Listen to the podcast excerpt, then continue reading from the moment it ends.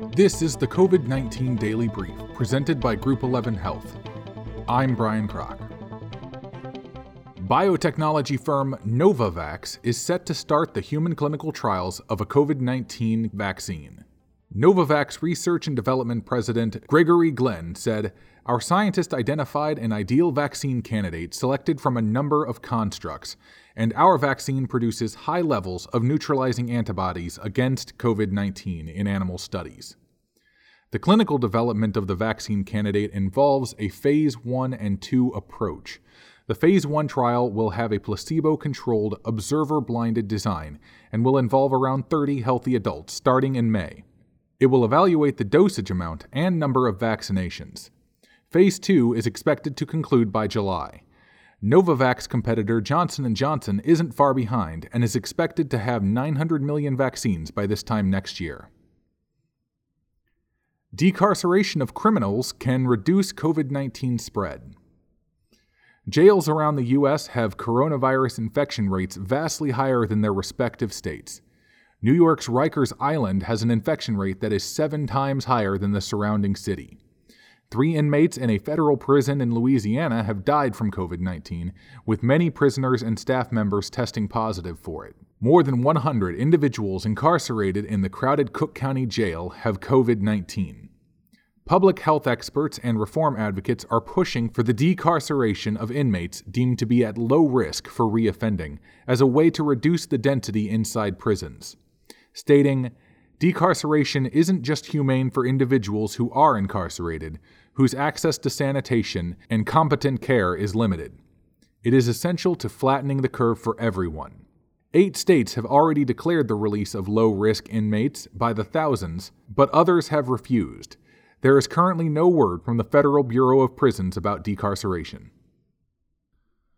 New COVID 19 dashboard just for the U.S. offers rich county level data.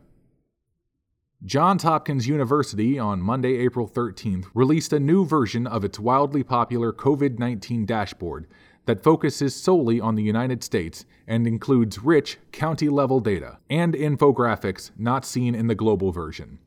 While the initial landing page looks much like the global version, clicking through to the county specific infographics adds extensive context to each location's situation. Each county's cases, deaths, and fatality rate are displayed alongside state level data on testing, cases, deaths, and the fatality rate. Johns Hopkins' goal is to make this data as publicly and widely available as possible, said the university in a press release.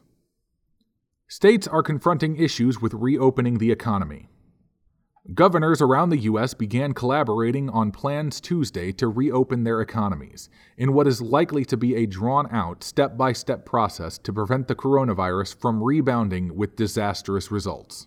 While the crisis is far from over in the U.S., with more than 23,000 dead and about 600,000 confirmed infections by Johns Hopkins University's count, the doomsday scenarios that many were predicting just two weeks ago have not come to pass, raising hopes from coast to coast. California Governor Gavin Newsom said he would announce a detailed plan Tuesday for lifting virus restrictions, using, quote, science to guide our decision making and not political pressure. New Jersey Governor Phil Murphy said, The House is still on fire. We still have to put the fire out, but also make sure this doesn't reignite. Governors across the country echoed that sentiment, including in Michigan, where Democrat Gretchen Whitmer said, We've got to make sure that we avoid a second wave at all cost.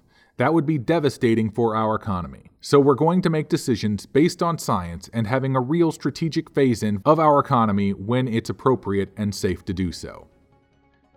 This has been the COVID 19 Daily Brief presented by Group 11 Health. For more information on Group 11 Health, go to groupxihealth.com. That's groupxihealth.com.